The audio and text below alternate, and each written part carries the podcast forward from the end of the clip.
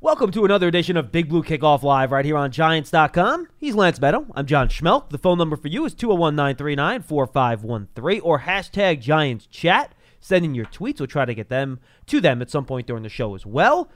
It's all presented by Coors Light. Download the Coors Light Rewards app to an amazing Giants prizes. We will start off with a guest today and bring in Eric Edholm from Yahoo Sports, who is their draft analyst. Just getting started there, Eric. How are you? It's good to talk to you.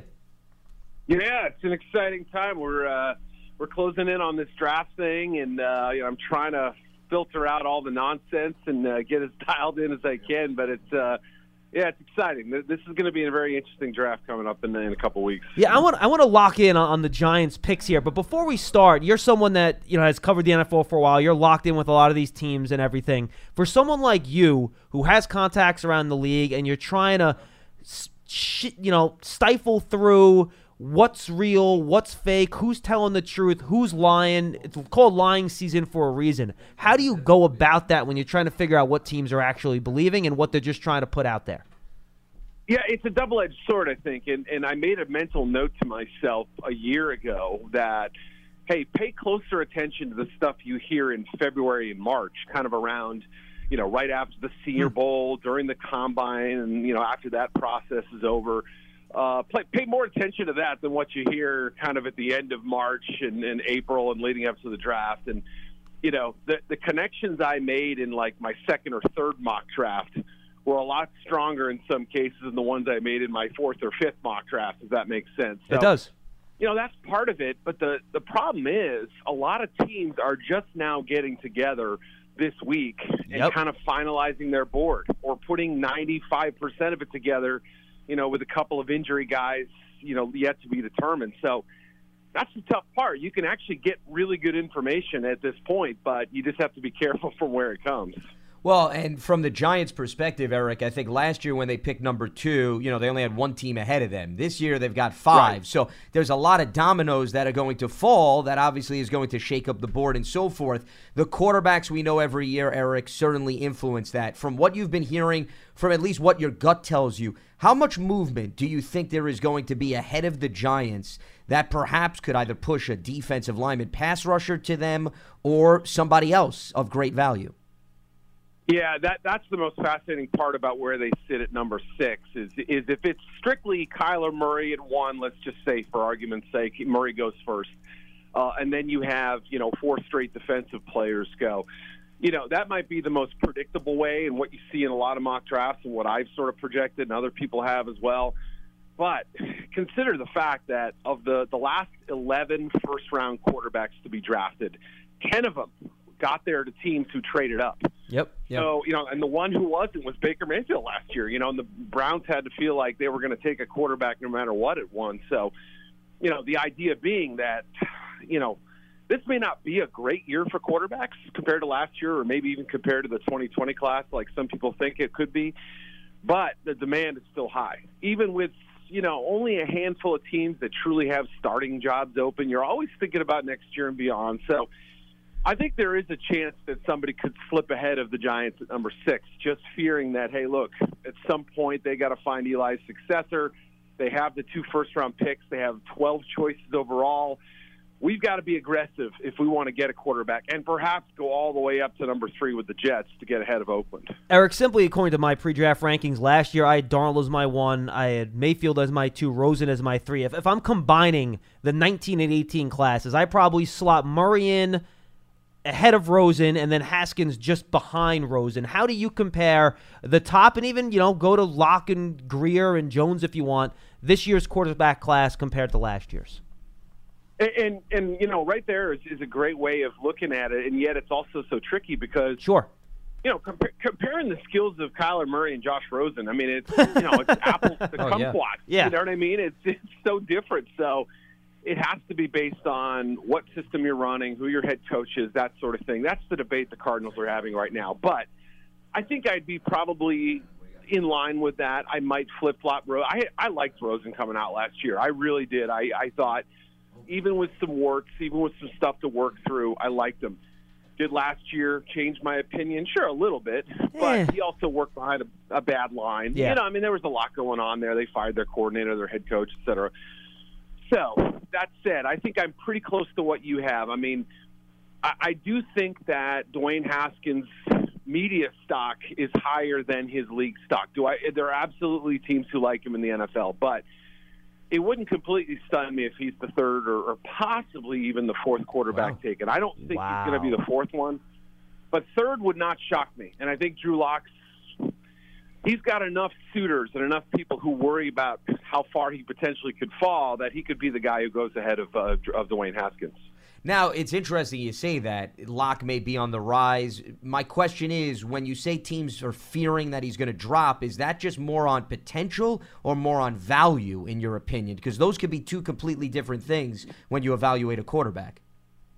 In terms of Haskins, you mean? Well, no, in terms of Drew Lock. When you Oh, say some right, teams okay. may fear that if they wait too long, you alluded to that he's Oh, going to drop. So my question is: Is that because they just value him immensely, or they just think it's good potential there that they get him into their system, and you know, two, three years down the road, he can blossom into a legitimate starter?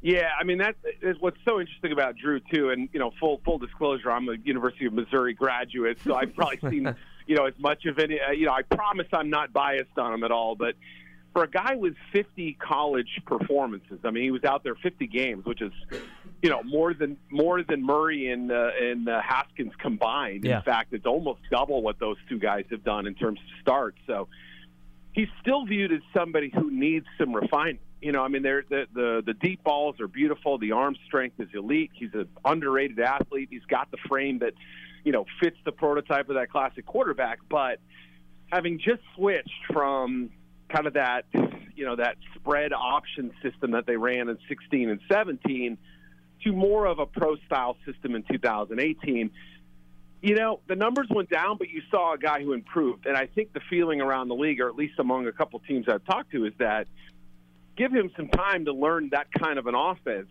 you know, a vertical press the field kind of passing game.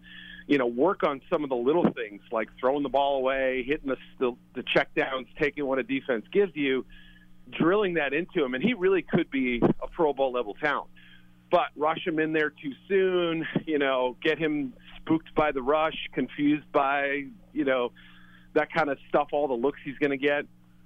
Maybe he never reaches that point. So that that's that's the interesting part for a guy with so much experience. I think he still needs some time to kind of incubate, but we could say the same about Murray or Haskins, just given Sure, the fact they really only were one year starters. Eric Edholm covers the NFL draft for Yahoo Sports. Eric, we saw Leonard Williams unexpectedly drop a couple years ago. We've seen other guys drop that no one believes is going to drop in these drafts. Like Jonathan Allen was going to be a top seven or eight pick. He drops in the middle of the first round uh, to the Redskins a couple years ago.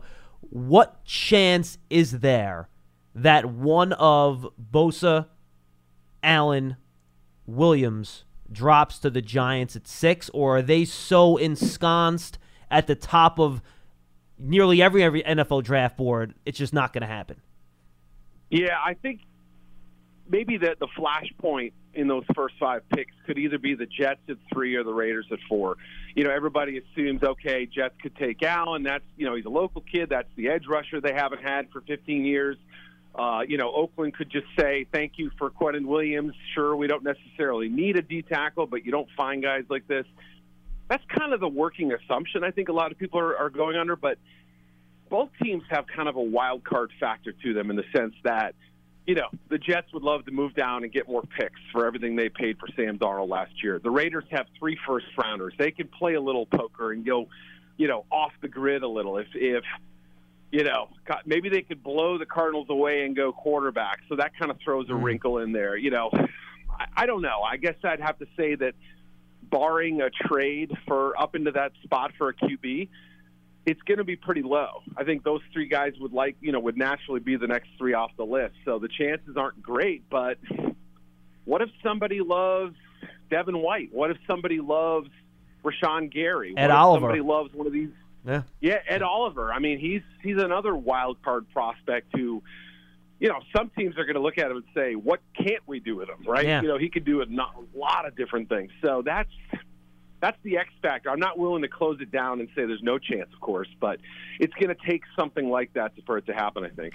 Well, you mentioned the Jets needing pass rushers, Eric. I think it's safe to say the Giants are in the same boat, given the fact that they've parted yep. ways with JPP and Vernon over each of the last two off seasons. So you know, you just ran through a number of the marquee names that John named. Assuming they're off the board, and let's say the Giants are set on, hey, we think it's good value to go after a pass rusher at six. Who then matches? Number six in value and it's synonymous with one another. If they wanted to go Montez Sweat or somebody else that you had in mind, who jumps to the forefront in that department?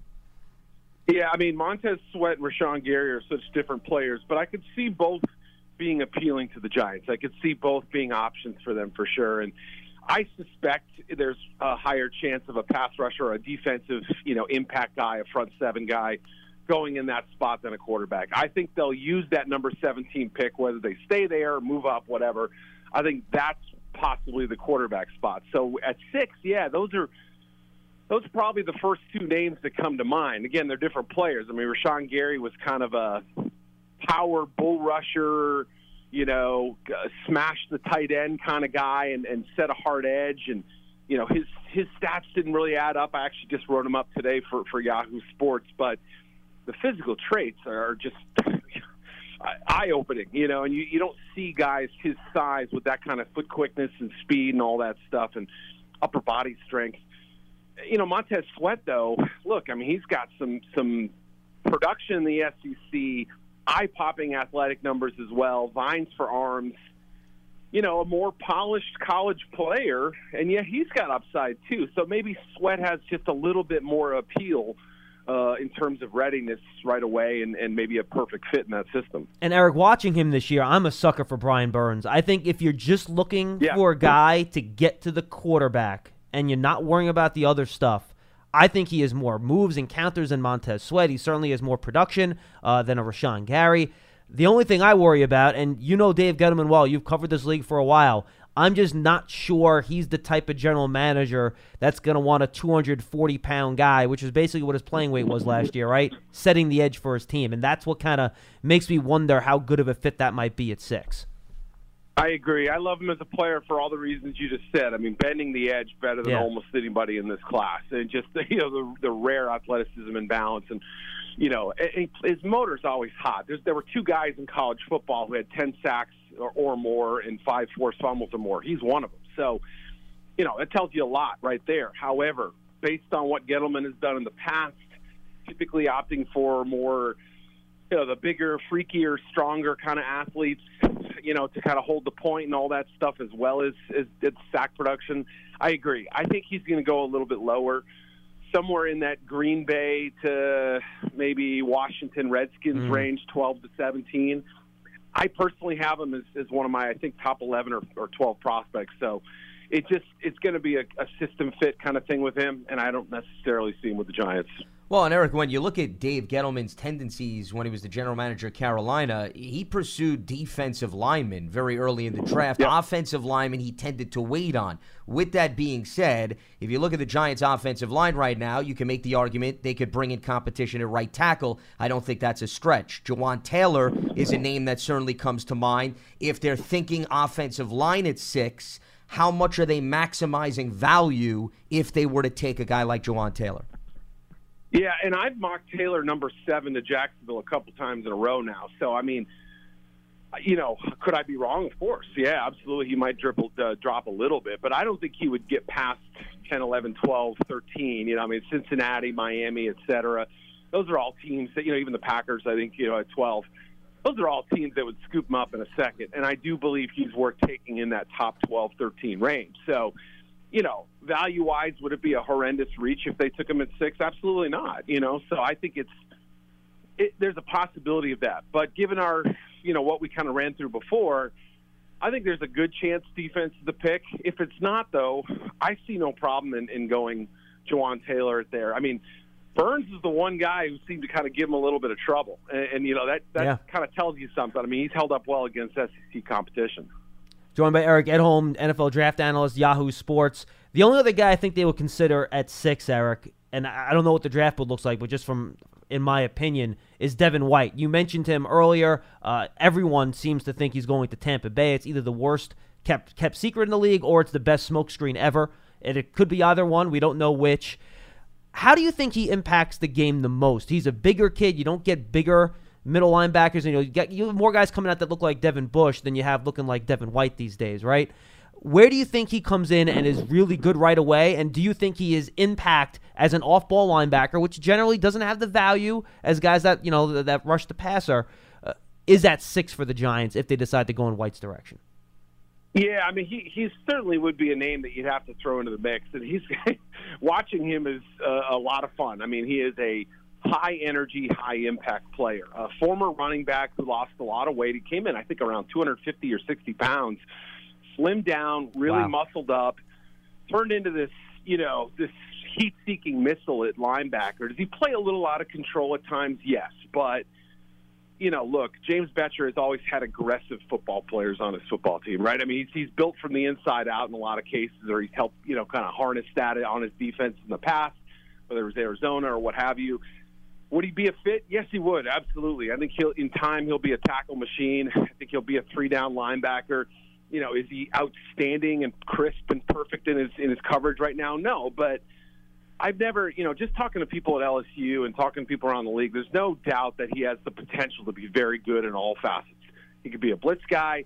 You know, he could shock tight ends off the line if you want him to play more of a Sam role you know, I think he could do a lot, and he could spy quarterbacks too. Which, you know, if you face those athletic guys who can move around a little bit, it's a nice thing to have when you're playing, you know, eleven on eleven football with an athletic scrambler. So yeah, Carson Wentz, Dak I, Prescott, really like and Kyler. Murray. Bush might be a little a little cleaner. I have to, you know, Bush might just be a little bit more of a refined football player. Yeah. But we're splitting hairs. Both those guys are great.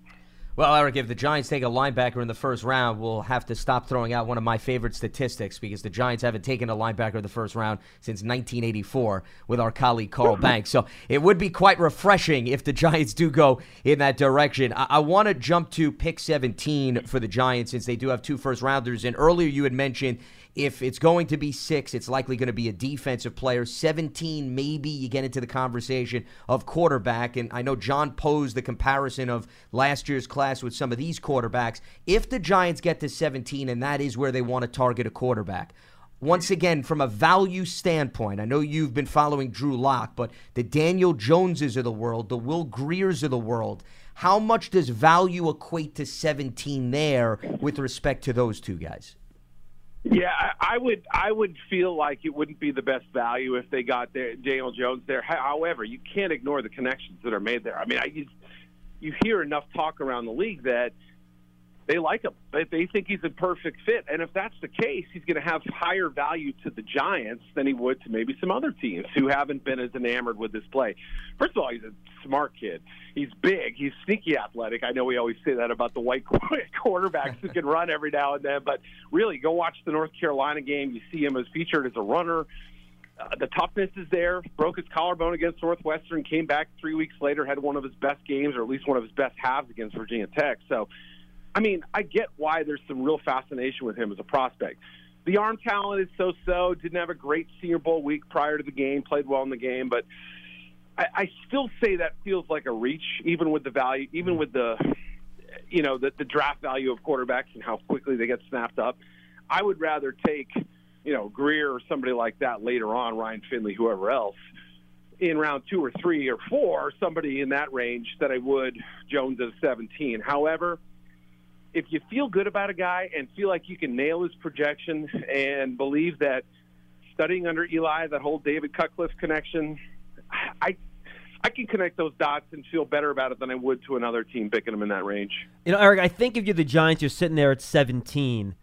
There are a few things that I that I think about in terms of who's going to be left. To me, your next best pass rusher on the board is probably going to be Clelin Ferrell. I'm going to guess both Sweat and Burns are off the board at that point. At the offensive yep. tackle spot, I think one of Dillard, Williams, and Ford will be left. I don't know which one, but yep. I think one will probably be left. And then you're looking, hmm, maybe Devin Bush is still on the board. Maybe Greedy Williams is still on the board. Who do you think might slip to that 17 spot, which I think is a chance to be a real good value spot? Might be one of the last spots where you, are going to get a guy with an actual first round grade. on this board in this year's draft. What are you looking at at 17 as some of the guys you might be looking at that could bring real good value to the Giants at that spot? Yeah, and who's to say, right? Let's say that you know they just they, they can't pull the trigger on a quarterback there, and they and they're talking about you know the scenario that that you're just laying out right there, which is, hey, these are all need positions for us. There's multiple options at both. You know, we could go defense, we could go offensive tackle. We, you know, even receiver. I wouldn't Yeah. rule it out. I mean, No, I'm not saying no. that's the route they would go, but you never know. So who's to say that they couldn't even drop down a few spots from there, pick up a little more ammo, and then try to trade from that early second round pick back in round one? Wouldn't that be a you know what I mean? Wouldn't that be a a power play by Gettleman or a really interesting maneuvering? So. Yeah, I mean, if that's the, the landscape, and they have all these options there, to me, Greedy Williams, I think, is going to last a little longer. Mhm. Um, but you know, that long corner type is very attractive in the NFL, et cetera. You know, he might just be scratching the surface. But, I Eric, you know think- what? I mean, to me, Eric, you know yeah, what? Andre real- Dillard looks really good to me. Hey, I just, I really like his game. Yeah, Eric, really quick on Greedy Williams. I watched him yesterday extensively. That dude does not want to tackle anybody. And I, I just Yeah. can't and, I- and, and I just can't imagine Dave Gettleman, who likes guys that play that way, would want to draft a Yeah. guy at 17 that doesn't want to tackle anybody. Yeah, I think the thing is, it, it, I, I made sure to go back and look at some 17 tape. He's more of an ankle grabber and, Yes. a, and a diver and that sort of thing. He's not like I'm going to rip your face off kind of a tackler. And you know the A and M game, the Georgia game, those weren't pretty tapes for him. Like it was towards the end of the year. There was there's a belief around the LSU program that he was kind of preserving himself for the draft. Didn't want to get hurt. Didn't want to unnecessarily uh, affect his draft stock. Factor that in how you may. Other guys have done it and, and come out looking fine. So, you know, he skipped the bowl game. So, you know, if you kind of look at it from that perspective, I, I get it. But he's going to have to be system specific. I Oh, think. yeah. he's. I, I don't think you want him playing off man or just you know in a cover two system or something like that. I think you have to have him pressing receivers, you know, and, and taking full advantage of that length he has. Well, Eric, I'm glad you brought up wide receivers when we were talking about 17 because I'm with you. I wouldn't overlook that position, even though you may say, hey, it's not an overwhelming need. But if they want to go younger at the position, they want to groom somebody on a rookie deal, it does make sense. I think early second round too for that. yeah, position. absolutely. So, with that being said, Eric, you know, if I throw out the DK Metcalfs of the world, the Marquise Browns, the AJ Browns, who is appealing? Who are you highest on amongst the wide receivers that may be around 17 or, to John's point, high in the second round? Yeah, I mean they've really kind of taken. If you look at Gettleman's history, he's taken kind of two types of receivers: the the Devin Funchess type, right? Yep. The big sort of physically gifted guy with the vines for arms and, and you know, maybe some untapped potential, but then also the you know kind of the uh, Curtis Samuel type, who's Yep. the you know, a little bit of the more of the shifty guy. Parris Campbell from Ohio State is, is a guy that looks a lot like him. However, they just signed Golden Tate, and that's kind of what he does best, in my opinion. The bubble screens, making, you know, breaking tackles, that sort of thing. I would guess there's a there's a better chance they go for the big physical type. They have Shepard, they have Tate. So if that's the case, you know, N'Keal Harry from Arizona State makes a lot of sense. Um, you know, AJ Brown a little bit more sawed off, but still has that big sort of high V cut. You know, almost a, a running backs like build to him. Is Metcalf going to slip? We don't know, but that would be a fun debate if he kind of gets into the late teens or early twenties. What do you do then? I just, I just suspect, suspect, excuse me, that of the two kind of prototypes that he's kind of favored in the past, I would go with the more, the longer, bigger, you know, go up and get it type of receiver. Last question for from me for Eric Edholm covers the NFL draft for Yahoo. Eric, go to that top pick in the second round. Um, it is the 37th overall pick. Where do you think you might have somebody slip? Uh, where what you know? A lot of times you get these positions where, where there's a lot of good players, and one just might get lost in the shuffle where a team doesn't have a need and he happens to fall. Where do you think you might get some sneaky value at 37? One guy I'm keeping an eye on is Dalton Risner out of Kansas State. If they don't go offensive tackle in uh, with their first two picks. Uh, and he's and he's you know he fits the the mold of the same type of player that Will Hernandez was Yep. in college. Hernandez was a guard only. Uh, Risner could be a guard, a tackle. Some people think he can play center. He's got maybe a little more versatility, but you know, kind of that strong, older guy, physically developed, plays with an ornery edge, a leader. He's been great in the community. I mean, he's done stuff for you know, underprivileged children, he would instantly step in and be kind of a, a young leader on the team. And there's a lot to like about him. I, maybe his upside isn't tremendous. You kind of know what you get almost, but that's, you know, for a team that has some needs and, and you've already picked a couple of players that might have a little more of a projection to him. That's a great fallback option if he's there. You know, I've heard some late round talk, you know, late first round talk about him. I don't know if he ultimately slips there, but that's a good one. Cornerback is corner is a really interesting spot. We mentioned Greedy. Would it stun me if he slipped into the early parts of round two? No. Would it wow. shock me if DeAndre Baker from Georgia is in that same range? No, it would not. So the problem is that position drops off. And if you don't get one in the first 50 or 60 picks, I would say, then you're really fishing for some projects in, in round three and beyond. Eric, last one for me. Speaking of the subject of depth, I think it goes without saying pass rush defensive line is by far one of the deepest positions in this year's class. I'm curious, though, your perspective as the Giants start to go into the later rounds. Is there a position that people are overlooking where there are going to be valuable finds outside of the most popular positions, such as defensive lineman and pass rush? I would say tight end. Yeah, I mean, again, I don't, I don't know, you know, how high they prioritize that position. I know they spent obviously Evan Engram was a was a high pick a few years ago, but you know, you can find kind of both the blocking types and the receiving types, and a couple of combo guys who do both well. Dax Raymond out of Utah State is a really interesting one. So somebody in that fourth, fifth, sixth round range is going to get somebody you know, th- there's a lot of projecting going on with this San Diego State kid, uh, Kahale Warring, yep. who's only played limited football. Uh, Dawson Knox from Ole Miss, like a gifted athlete who, you know, he's just kind of learning. He was a former quarterback, just kind of learning the finer points of the position. Jace Sternberger from A and M, I think he goes higher than that. But the point is, there's a lot of like guesswork with these tight ends, but there's no doubt that that's a position that I, you know, the first time in about four or five years where I get back to maybe that, uh, you know, it's been a couple drafts now where that position's been as loaded. So that's a that's a spot where I think smart teams will just say, hey, we may not need one right away. Yeah. But if there's that perfect fit for us or that guy that we think has high upside, grab him. Just take him in round four or five and and let's get the good value there. Yeah, I think Foster Moreau from LSU, another guy that yeah. kind of showed up at the combine and wow, that those are some great numbers, but he didn't put up any numbers during the year. But of course, LSU doesn't really throw the ball much either. So it's one of those deals where you kind of yep. have to find one of those gems and develop them. Eric, great stuff. We really appreciate the time, and we'll talk to you down the road. Enjoy the chaos of the next two weeks. You try to figure out who's lying and who's telling the truth. Thanks, Eric. I appreciate it. Talk to you soon. You too. That's Eric Edholm. Does a great job for Yahoo. Make sure you follow him on Twitter as well. Does an excellent job. He's Eric underscore Edholm. E D H O L M. All right, everybody, let's get to your phone calls at 201 939 4513. It's all presented by Coors Light. Download the Coors Light Rewards app to an amazing Giants prizes. We'll get to the request line later on in the show as well. Let's start out, Mr. Meadow, unless you have a re- reaction to that real quick no, before we I go think, to Rob. Uh, Eric pretty much summed up everything beautifully. Let's go to Rob in South Windsor then to lead us off. Robbie. How are we doing? We're great, Rob. What's up? Doing great. Uh, great interview, first of all.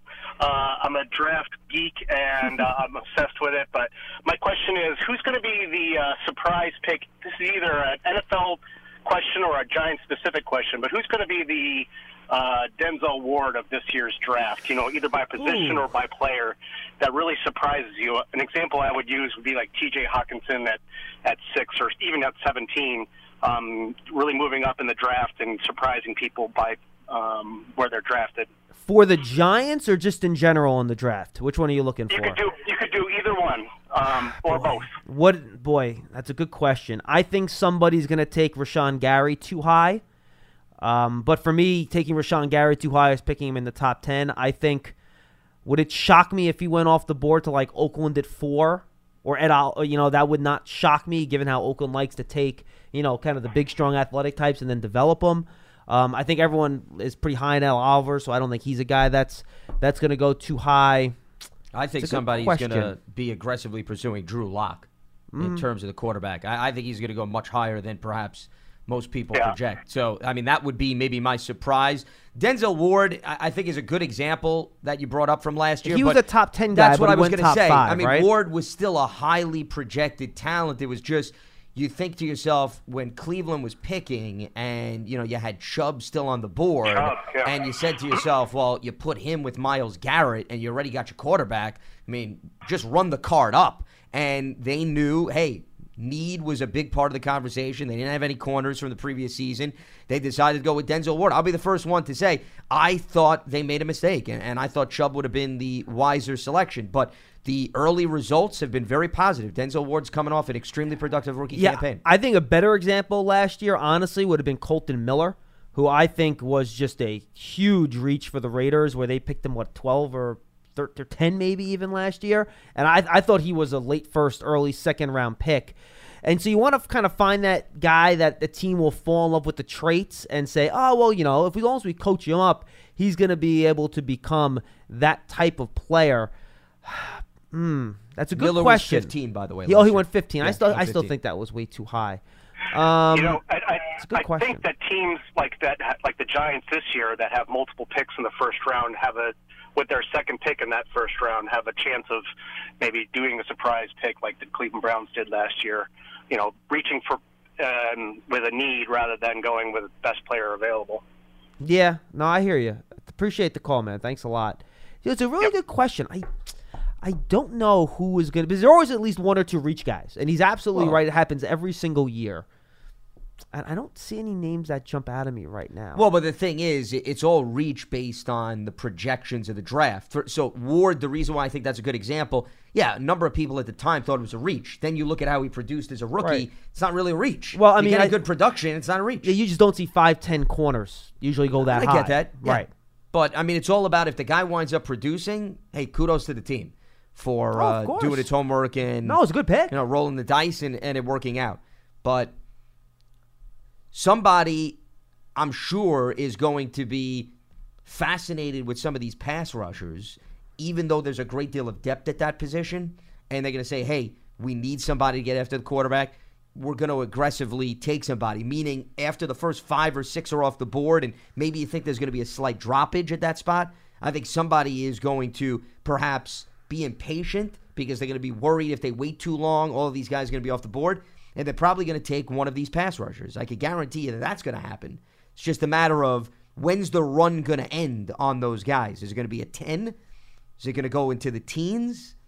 I think that remains to be seen because remember, some of the linebackers you would put in that conversation, guys that could be tweaked or the hybrid player that can work at a 3 4 versus a 4 3. So, really depends on where you draw the line in pass rushers. But I think there's going to be a, a strong run between the linebackers slash defensive linemen. And then you're going to get to a point where there's not a lot of depth anymore. And I think somebody's going to probably reach Hey, because they need that position. And I think it's going to be. I think Montez Sweat's going to go higher than he. That's should. fair.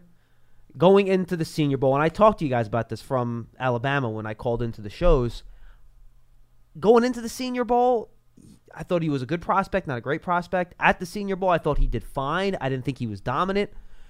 And then at the combine, he goes up. And I think when you look for a reach, I think you find the reaches, you look for the guys who combine numbers are a lot better than their production, right?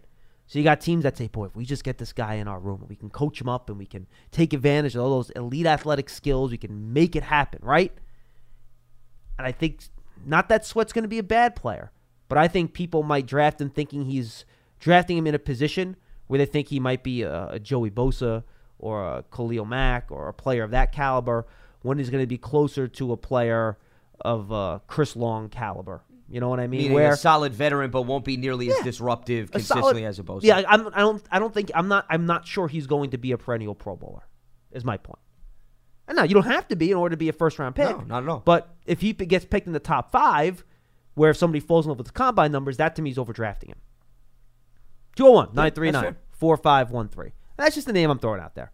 Let's go to Antonio in Manhattan's up next. Hey, Antonio. Hey, what's going on, guys? How's everything going? We're doing great, Doing man. What's all right. up? Uh, so I want to talk about how I think it's time for the New York Giants to uh, go ahead and pick a middle linebacker at that number six spot if Kyler Murray, for some reason, is, is, is not available. I think that Kyler Murray is the only quarterback that we should move up to go and get. We shouldn't go after Haskins just because Haskins, um, after you know, a lot of people have broken him down. It's pretty much he had a lot of talent around him, and he's not a pretty good deep ball thrower.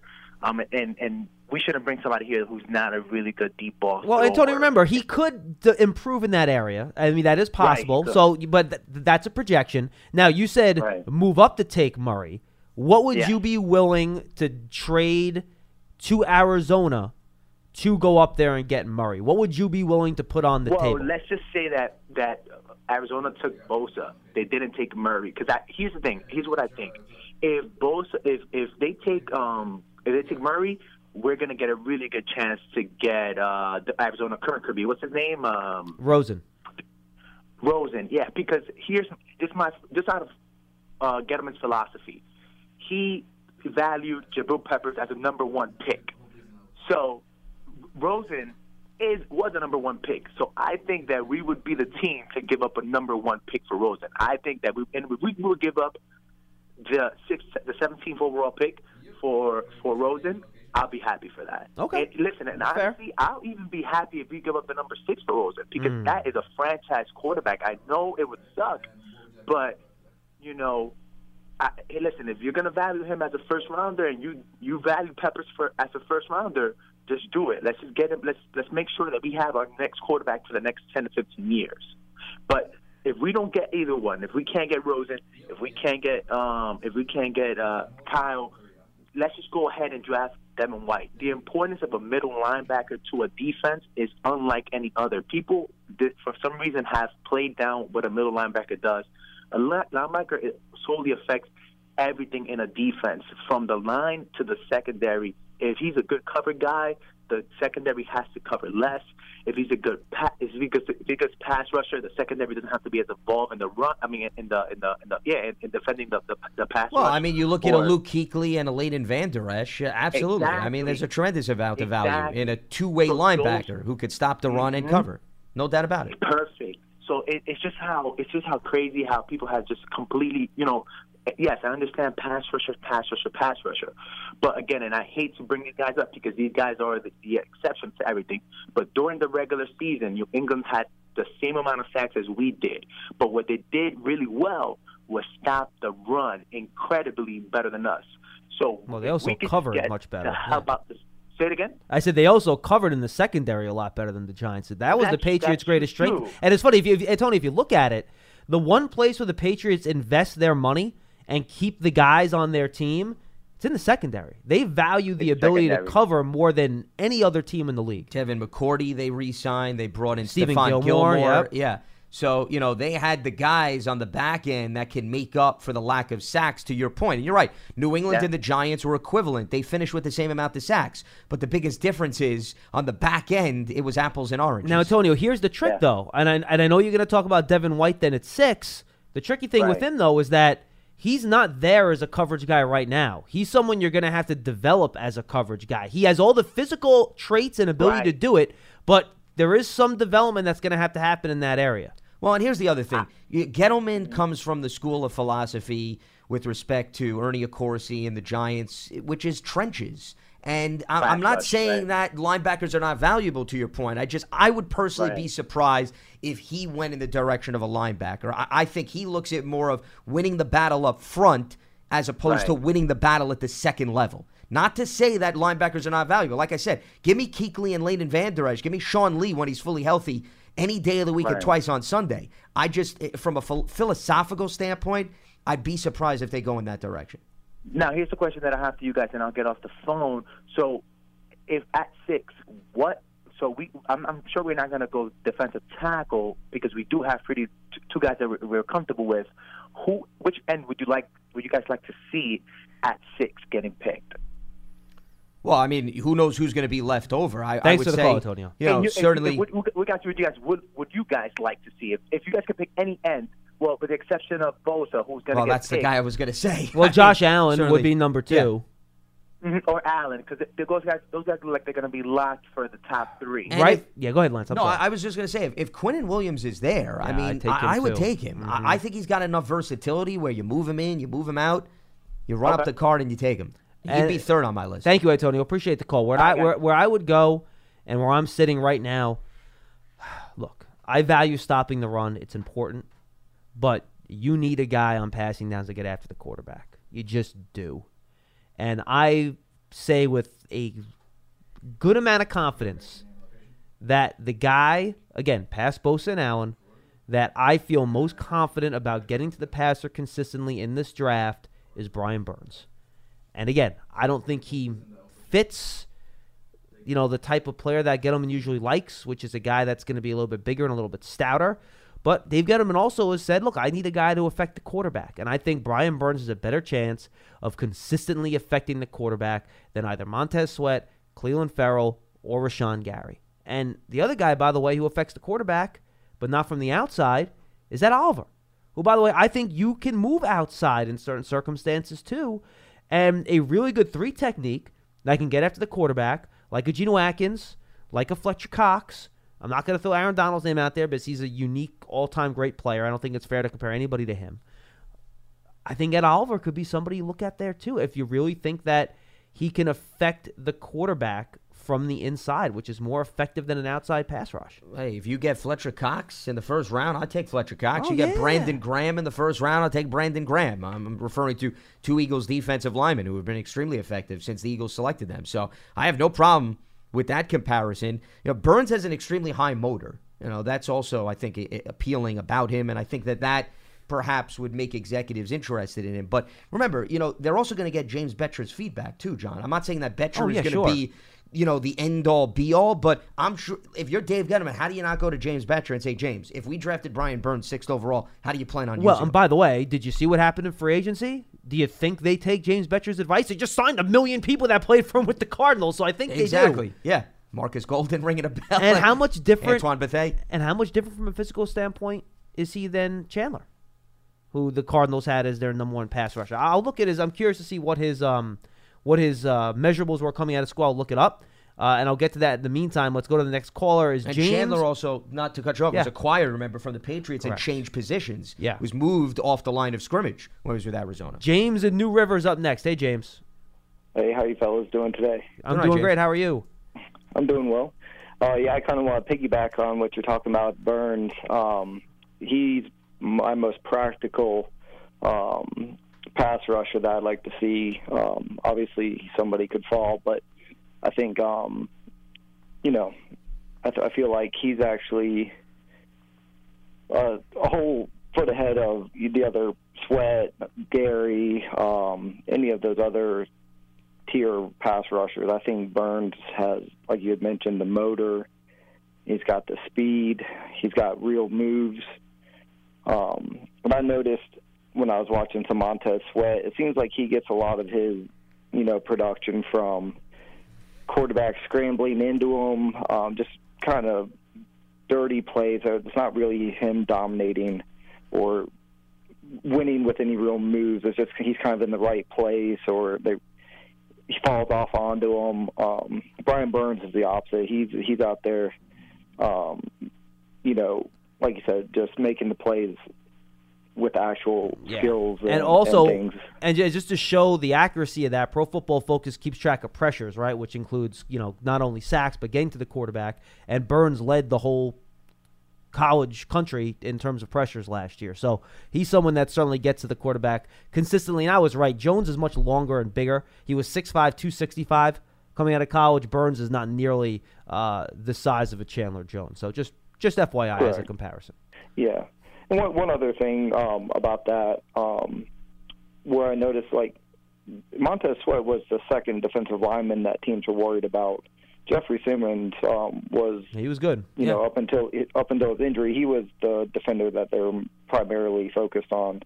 And even then, it wasn't like Montez Sweat was just dominating off the edge. Um, and Rashan Gary, I'm not interested in a guy who starts a sports agency um, before he even gets in the league, and you know had all the coaching um, in the world. You know, it's like every year Michigan defensive linemen go in the top two rounds, and you know this guy, um, you know, has all this potential, and just the idea that he's just all of a sudden going to turn it on in the NFL is um, Well, uh, reach, yeah. in my opinion. I mean, that's a big question mark. The sack production is not overwhelming for him, and I mean, as Eric was mentioning, and you know anybody that's watched him, he's a bull rusher. He's not necessarily a guy that's going to come off the edge and just wow you. He just tries to overpower everybody. So you know that's a lot of potential. And reading into okay, if he could do it on the offensive lineman in the Big Ten, can he now do that against offensive linemen on the NFL level? That to me is a big question mark.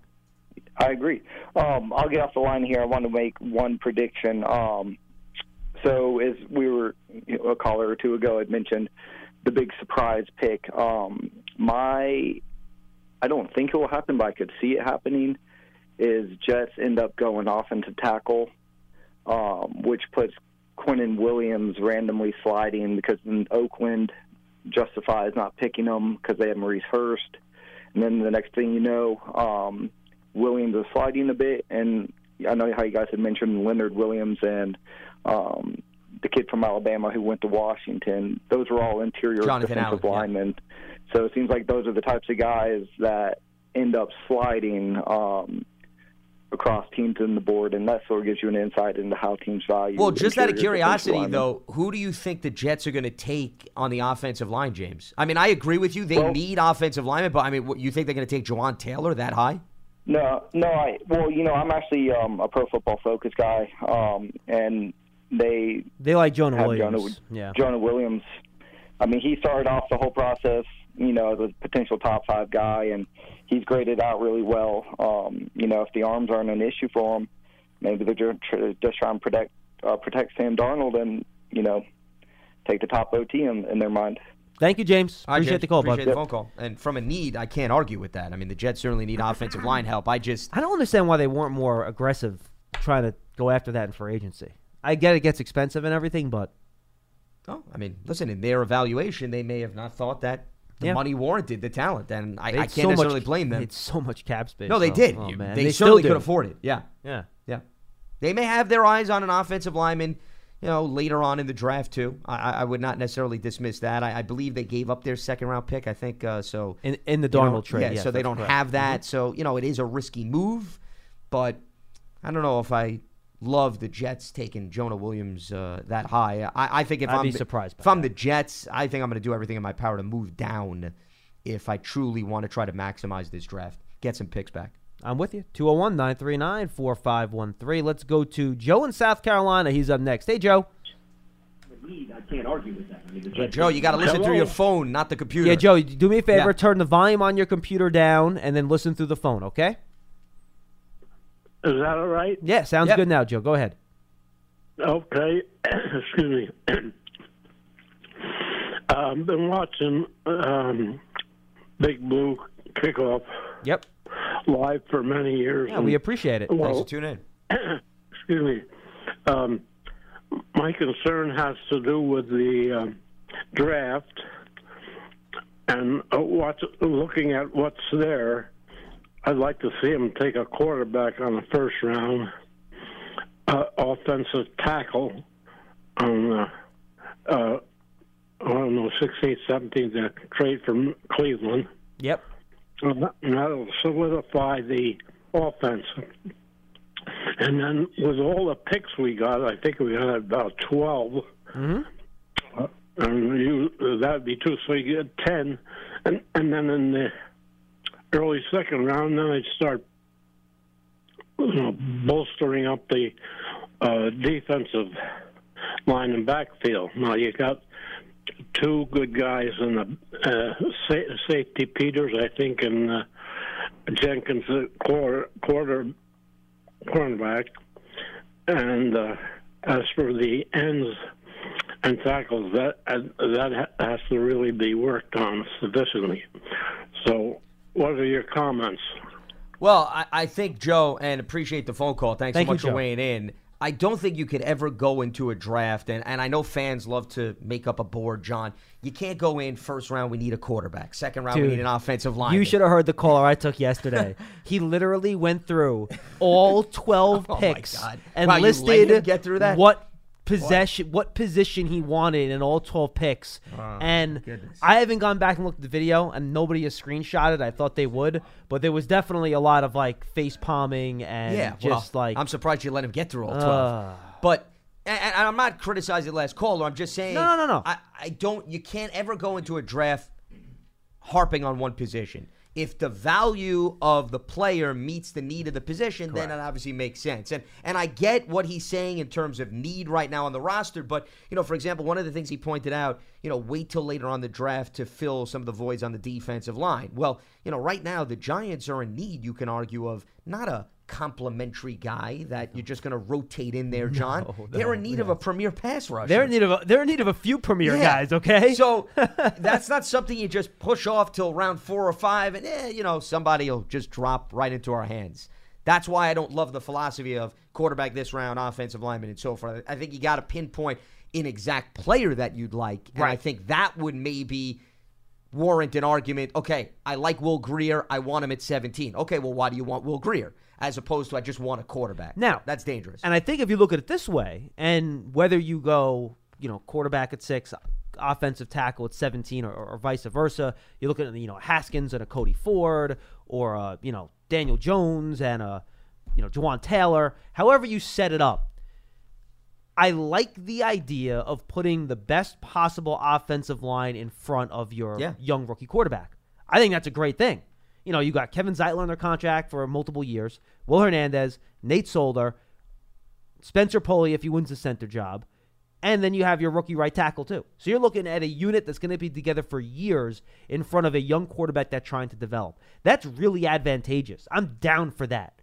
Just understand that also means that you're behind the eight ball on defense, and you're going to have a lot of trouble stopping people this year because while they filled holes in free agency, like they brought Marcus Golden in as a pass rusher, they brought Bethea in as a safety.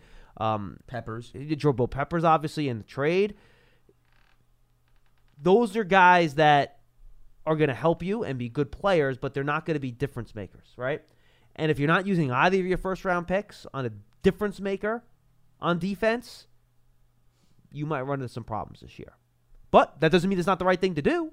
If those two guys are your highest graded players when you go and You pick, go with them. Go for it. Yeah.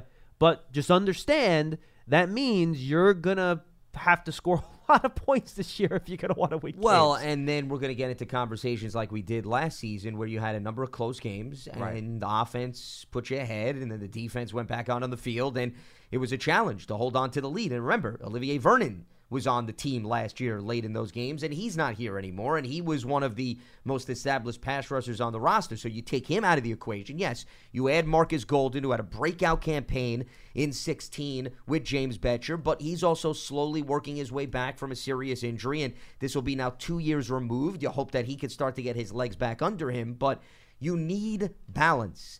This fascination with you're going to field the team that's going to go out and score 35 points a game and you're going to win like the Kansas City Chiefs. And I get it, Kansas City was one game away from the Super Bowl. But you know what?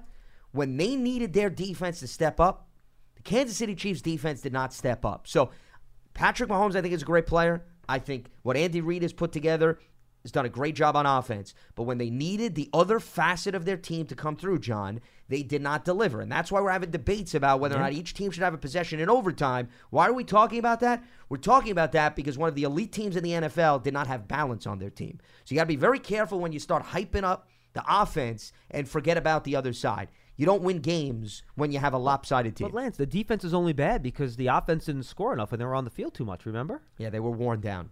So we've got to give them extra bottles of water and oxygen masks. Yeah, that's how you build up a good football roster. What do I know? Time to go to the request line. Oh my god. All right, so this is something When new that we're trying this week. It, it started yesterday. Um, Well, I was talking more about the music. That's what I was talking about. Also loaded that in yesterday. All right. Well, I wanted the correct timeline in front of me. No, that music is uh, that that's some old school hip hop from like the late 80s. Well, it sounded 90s like right it, yeah. Yes. So basically, here's what we're doing for the request line, folks. You send us a tweet, hashtag Giants Chat and hashtag request line of a player that you want us to talk about here on the show. I'll go and I'll make sure I do some work on him. I'll look at tape. I'll come on the show and I'll give you a, a little one nine one minute ninety second spiel about the player. So uh, this week it was Bill Goodham at Bill Goodham on Twitter. He wanted me to talk about a guy that I hadn't looked at yet, and this is why this is fun. It gives me a reason to look at some guys that maybe could be a day three pick that we don't a lot, know, know a lot about. So he wanted me to look at Diontae Johnson, a wide receiver out of Toledo who was one of the best return guys in college last year. And I'll start there because the reason I'm not sure he'll be a fit for the Giants, they just traded for an elite return guy in, in Jabril Peppers. So, And they have Corey Coleman, too. right. And Johnson's value to a team in the draft will be as a receiver and as a returner. So he might hold value for another team more so than the Giants, who really need him as a returner. But just some details on him 5'11, 181, ran a 4'5'3. 40 yard, yard, dash at the combine. Looking at his tape, he looks a lot faster and quicker on tape than his testing.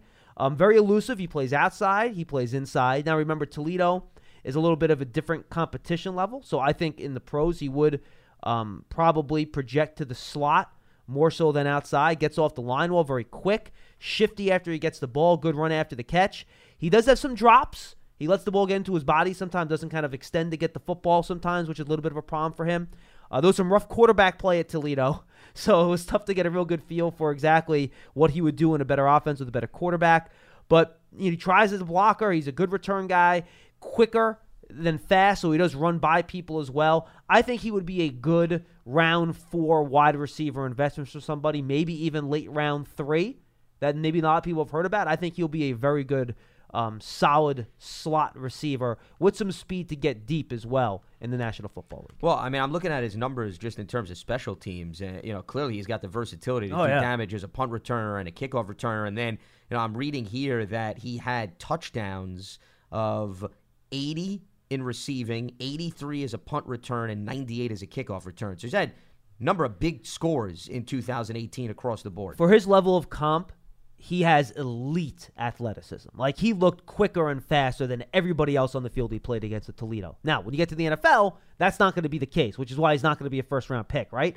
But I think he has enough to be an effective player in the league. Well, and the other thing is, if he's not going to be a first round pick, in all likelihood, John, he's probably not going to be one of the top three wide receivers on the roster, which means year one, if he's going to Oh, make an impact, sure. it's going to be on special teams. So, to your point, I think you're going to have to have a team that values him as a return guy early in his career and then looks to have him blossom and spread his wings where he'll be more of a playmaker as a wide receiver. You know, it, it's reminding me of former Giant names escaping me for some reason. The wide receiver was the big return guy that we had here a few years ago. Is now with the Oakland Raiders. Why am I drawing blanks? I'm trying to remember the name of the guy you're talking about. Who That returned memorable. all the who returned Yeah, kicks or punts? But did a little bit of everything. Played all four special teams units on the coverage teams. Did everything. Not Thomas. no. Oh, You Dan put it in the document. Dan Dwayne. Harris. That's Dwayne. Harris. Oh, oh, I was thinking Dwayne Wow, Haskins you know. I actually for, Yeah. I forgot about Dwayne Harris. I don't know why, but I did. He reminds me a little of that just Thank in you. terms of his resume. I don't know how I forgot Dwayne so Harris. Jesus. that would be to me a similar way for him to come into the league, make an immediate impact as a special teams return guy. Yeah, I think that's a good and then branch out as to a wide receiver. good name, and he's not going to be the coverage guy that Dwayne Harris is, who's one of the lead coverage So guys. he's but not you're as right. versatile in that department. Right, but I think he's also I think he's a better receiver than Harris was, to be honest with you. I really do. 201-939-4513. Back to the phones. Let's go to George in Florida is up next. George, what's going on? Hey guys, how are you doing? We're doing Yeah, great, George. George. What's up? Um, when it comes to quarterbacks, I think there's Salvo. way too much uh, micro analysis going on. Um, if you look back at the Giants' history, they've had a couple of quarterbacks, uh, three that come to mind. They weren't exactly uh, high draft choices. I don't. Well, Sims was, but he was he was looked at as a reach back then, coming from a school that uh, actually uh, uh, ended ended football. He turned into an excellent quarterback. But I think uh, building the uh, roster is the important thing, and I think Gettleman's doing the right way. And then I think they can bring in a quarterback that nobody's going to consider a franchise Yeah, but, quarterback. yeah, well, but George, here's the thing. You say then you could bring in a quarterback. Eli was a top 10 pick. Sims was the top 10 pick. Kerry Collins was the top 10 pick for the team that drafted him, and the Giants got him. Those are your three best quarterbacks in franchise history in the last 40 years. So, how are you then getting your next quarterback? No, you can move up, I guess. is Yeah, what but I mean, but if you got to move up from If 15, you're not high but if you got to begin move, No, like, I- like, for I'm example, not- let, let's say, saying- no, but George, for the Giants example, shouldn't draft a quarterback in the first round. Oh no, but, but George, But no, I'm but George. not- For example, let let's say the Giants are picking 15th last year after going next year after going seven and nine, right? To get from 15 to 2 or 3, you're trading three first round picks. 3. That's that's what you're going to have to do if you want to try to get an elite level quarterback. That's a really really high price to pay, which is Well, why the debate's really interesting and why I see both sides of the argument. Well, I'm not saying they should not draft a quarterback this year. All I'm saying is that there may be a guy like Grier. There may be some other guy Who they may be high on. nobody is recognizing as a uh, so-called elite quarterback or a franchise quarterback, but he can be an excellent quarterback for them. I mean, you look at the quarterbacks around the league. Russell Wilson was he a first-round uh, pick? Well, I I think the bigger point is George. I get what you're saying. I, I don't disagree with that. And I- by the I way, think- we by the way we have gone through all the quarterbacks, and around 80 to 90 percent of them are top, not only Yeah. first round picks, top 10 picks. Well, the, the point is the majority of starting quarterbacks that had success in NFL history even are high picks. There are the outliers Sure, that you're going to bring up, and Tom Brady, Russell Wilson, Kirk Tony Cousins, Romo. Romo. Uh, there's a number of guys, to your point, yes, that have gone in the fourth round, fifth round, later, and have had success. It's just if you're looking at the highest percentage, George, the point is the higher you take a quarterback, in all likelihood, the more likely that quarterback is going to pan out. George, I'll give you some numbers. Second round quarterbacks, 12 since 1990. This is not including last year's group. Second round picks at quarterback, 12% made the Pro Bowl. Round 3, 15%. Round 4, 9%. Round 5, 5%.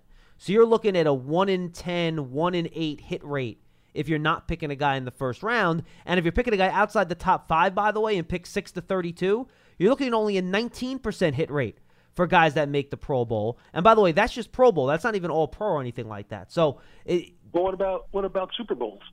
Ah, I can give you that too. Um, how about that? Round two, quarterback selected since 1990. No, no, and no, no. Super, no Super Bowl quarterbacks in the last ten years who were first-round picks. I mean, I don't have that. I, I can give you since 1990. And of, Okay. of quarterbacks that were picked in the second round since 1990, two have made the Super Bowl out of 32. That's 6%.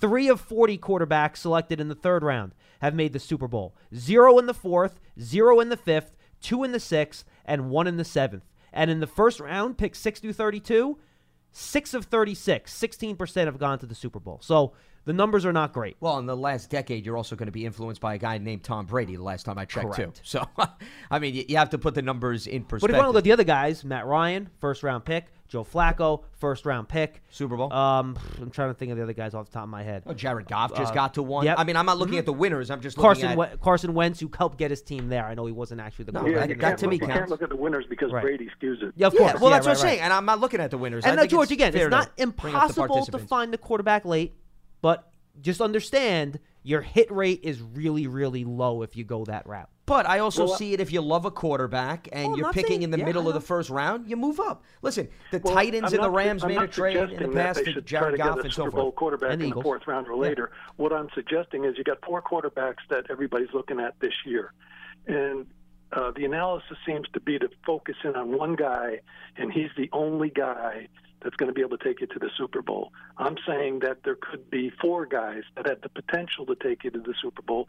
Not all of them are going to get drafted in the first round, and coaching has an awful lot to do with it. You know, I used to think, and I'm an older guy, but I used to think that coaching in the NFL didn't matter too much because you got guys at such a skill level that they came in, you plugged them in, you told them what to do, and they did it.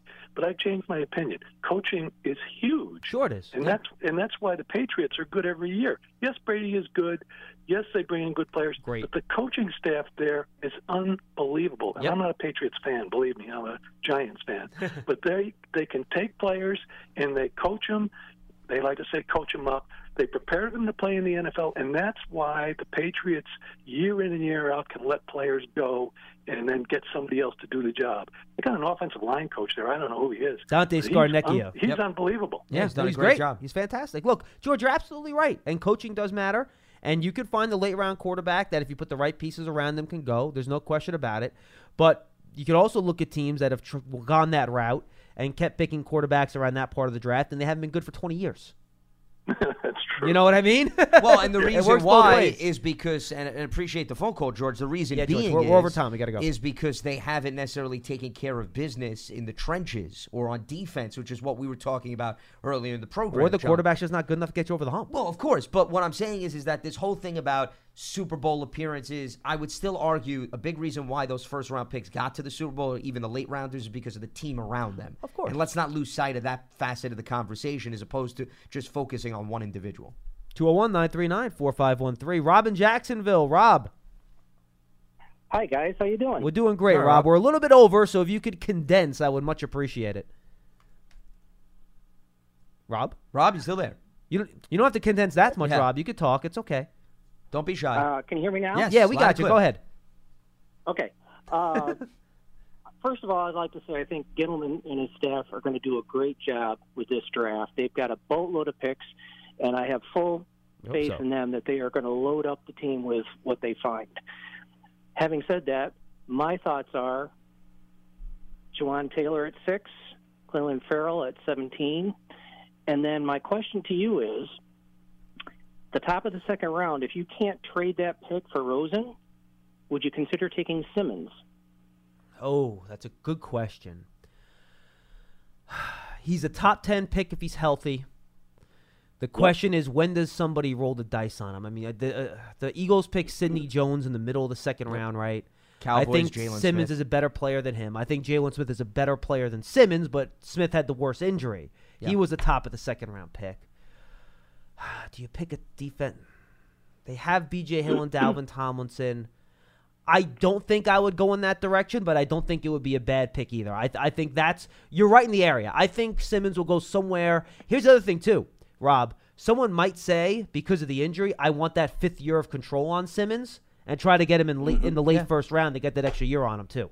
because you're looking Yeah. at the upside long term Yep. as opposed to Correct, just the immediate the returns in one year. exactly. Exactly.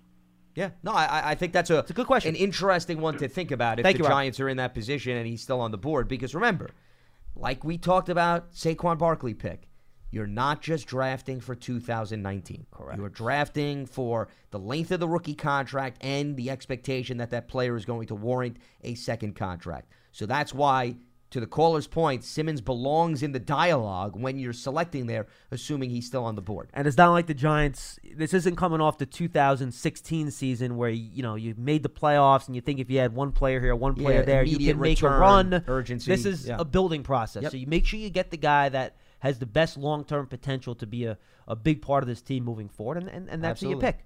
Final call of the show, and I saved them last just for you, Lance. Oh. Is Charlie in Portland, Maine? Wonderful. Hi, Charlie. Great way to end the show. Hey, gentlemen. Hey, Lance. How we doing, Charlie? Hey, here we are. Does it does a vo- voodoo all over again? We're on the number six pick. In 1996, we ended up picking Mr. Cedric Jones. Yeah, that was not a good pick, Charlie. I'm not sure if you No? saw it, by the way. Greg Gabriel, who uh, I I don't does he work for a media outlet? I don't know, but he wrote a story. If you go to his Twitter Yeah, I page, read it. I read it's that a, it- it's a great. It's actually a great story. Yeah, yeah, yeah. And and the, and the thing is, is that I, you know, there's going to be one defensive lineman, rusher. I think it's Gary. I think Gary's the next Cedric Jones. Myself. I I, no- I would not pick him either, Charlie. I think that's a very dangerous pick. Yeah, exactly, exactly. I, I think it is really dangerous, and someone's going to pick him. Well, your Now, I hope- evaluations have been on point, so I mean, I hope that everybody's listening. Go ahead, continue. Yeah. Well, in this case, he he agrees with me, so he's probably Well, right. or, I- or I'm- he can you know, influence you the wrong way. Uh, Gettleman is not going to get caught like the Giants got caught in 1996 because the five guys they won't. wanted all got taken, and then they they kind of reached. Well, Charlie, So the good thing is that there's a much better cohesiveness between the front office and the coaching staff now than there was back in 1997. Yeah, eh, eh, for sure, for Yes. sure. But uh, you know, I, I look at it. I, I look at we got we got 12 picks, right? We're going to be picking for need. You know, it isn't like we're just going to all be picking for the best player available. You know, we're going to be picking for need. That's why we got 12 picks. Well, to a certain But- extent, like, but for example, Charlie, we're not telling you you- you're going to go take a running back in the first round. That's not going to happen. But what positions would you rule out? Besides maybe offensive guard, because you have Zeitler and Will Hernandez. I probably wouldn't take a guard high either. Besides those two positions, would you really rule any other position out? I mean, they have needs everywhere.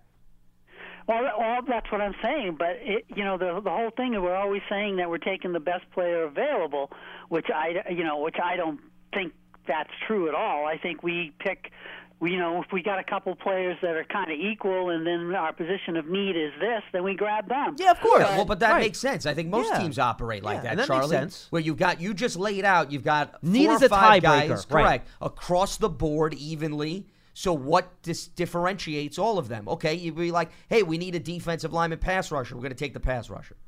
Well, don't that's just, you know, crazy. just for example, say say at the number six position, you know, we're going to take the best player available. Okay. Now, what if the best player available is another defensive tackle, or is Well, Charlie, I hate to tell you, if Quinn Williams Yeah. is sitting there at six, they're probably going to take him. And Williams well, can I would too. Well, be if it's the effective in both center? ways. What if it's that Bradbury? Uh, but he's from, but uh, he, he isn't he isn't going to be the best available player at six. Well, at four, rather, or Giants might think he is. Who knows? Uh, right? when's the last time, uh, know Charlie? anybody's board. Charlie, they don't tell you anything. Charlie, so when has a- know. Charlie, See, when has a- is, Charlie, when has a- board is different. Charlie, Everybody thinks one player Charlie, is better than another. Charlie, right? Charlie, when has a center been picked in the top ten in the NFL draft? When's the last time? Um, Seriously, I mean, come on. Let let let let's not be stupid, okay? Well, I'm not being stupid. I'm just saying. Going off the A deep end again. center's not Some going in the team top might think 10. he is one of the, you know, when Top it comes six. to their slot, they and might you know think what, the center Charlie? is, is when the best when the player. Arizona Cardinals take Bradbury with the number one overall pick, you should be doing backflips because somebody good is going to fall to the Or, Giants. or, all right? or, or maybe the Niners will take him and you can put him next to Weston Richburg Correct. and they can play together. That's That right, because be fun, Richburg's too. got the flexibility to play center and guards. Charlie, you got the whole draft scripted up. Hey, I've tell Let's you draft tomorrow. He will Let's be do it. picked higher than you guys think he's going to be picked. I think You Garrett. are. Bra- I think Garrett Bradbury could be picked between 15 and 20 in this draft. Yeah, that wouldn't surprise me at I all. I think he's going to be a top ten pick. I don't think you're correct about that. All right, we'll see. We'll see. Maybe I'll be Okay, wrong, guys. but I don't think so. Maybe I'll be getting some lobsters this year. Thank you, Charlie. It's not going to be enough Have a good lobsters left in Appreciate Maine it, with buddy. all of these bets, by the way. S- guys, look, Bradbury's a hell of a player. He's the best center in the class. Cent- Centers just don't get drafted in the top 10. No, I mean, it just doesn't happen. well, Travis Frederick, who unfortunately missed last season because of an illness. I mean, even when you look at where the Cowboys got him, what they get him, late teens, early twenties. I think it was like It was 27 maybe to even a bit 28, further. right? So there you yeah. go. Yeah. But you know, listen, Charlie. Like guard, guards will go in the top 10 sometimes. yeah, well, Not- Brandon Scherff went in the top ten, so there's an example. Yeah, But I mean, you know, Jonathan Cooper back Yeah. in the day, um, Chance Warmack, I think we're both top 10 picks, right? Yep. And Quenton Nelson last year is a perfect example of a that's guard top good 10. one. Yeah. But, but I mean, they I- were projected at a specific spot, though. correct. Bradbury's known more for a center. That doesn't mean he doesn't have versatility. No, he's a center. He is being penciled in at that spot. I'd be very surprised if he goes top five, top ten. If he goes around 15, though, even like No, I don't 14, think that's crazy that wouldn't all. shock me. I, I just, No. uh, Charlie, I love you. I just don't see top 10. He always Well, tries to push it one little Well, hold on. The, the. Lions also took a center within the last year or two. What, Whiteside you're talking about? No, well, uh, Whitehair was the Bears. Whitehair, sorry. that was the Bears. Well, that was the Bears, But the but Lions that's uh, took, uh, I believe, uh, a center as well. It was 2017, 2018 draft. It'll come to me, and maybe I'll tweet it out. I'm pretty sure Well, while you look it they up, took a center. I'm going to promote the Giants Huddle podcast. Episode three is up. I had a chance to talk to Carl Banks for about an hour. It's up there. Make sure you go check it out. We talked about his career. He broke down the current team as well, and just kind of like trends around the NFL and trends in the league. So uh, make sure you go check that out. It's the Giants Huddle. You can find it on all your podcast platforms, whether it's Apple uh, Podcasts or TuneIn or Stitcher or Google Play, you name it. Uh, we're there. So make sure you check it out. Uh, the first two episodes, the first was with Peter Schrager with me, and then Paul Dottino talked to Amani Toomer, and then I spoke to Carl Banks this past week. Make sure you check that out on your favorite podcast platform. Frank Ragnow, Yeah, that was 20th overall pick. 20th, yeah. Yeah, so there you go. Detroit. right. So there's another one. But Bradbury's going to break all barriers. I think between he's going to make history this I think season. between- and I cannot wait to get Charlie's phone call when he proves us all wrong. And he's actually going to play next to Bradbury. Wait do you hear this? The team that drafts Bradbury is going to sign Will Beatty, people. You heard it here, right here on Giants.com. Bradbury and Beatty, the double Bs, the killer Bs. There you go. That's the way to end the show. I also I have to say. suggest you go listen to the archive of yesterday's show. We had a, two good, real good spots. Matt Waldman, who did as in-depth a look at the quarterbacks and some of the wide receivers as you'll hear, and Benjamin Solak from the Draft Network joined us talking about cornerbacks. Is Will well. Beatty on the podcast list, by the way? No, he's not. Why?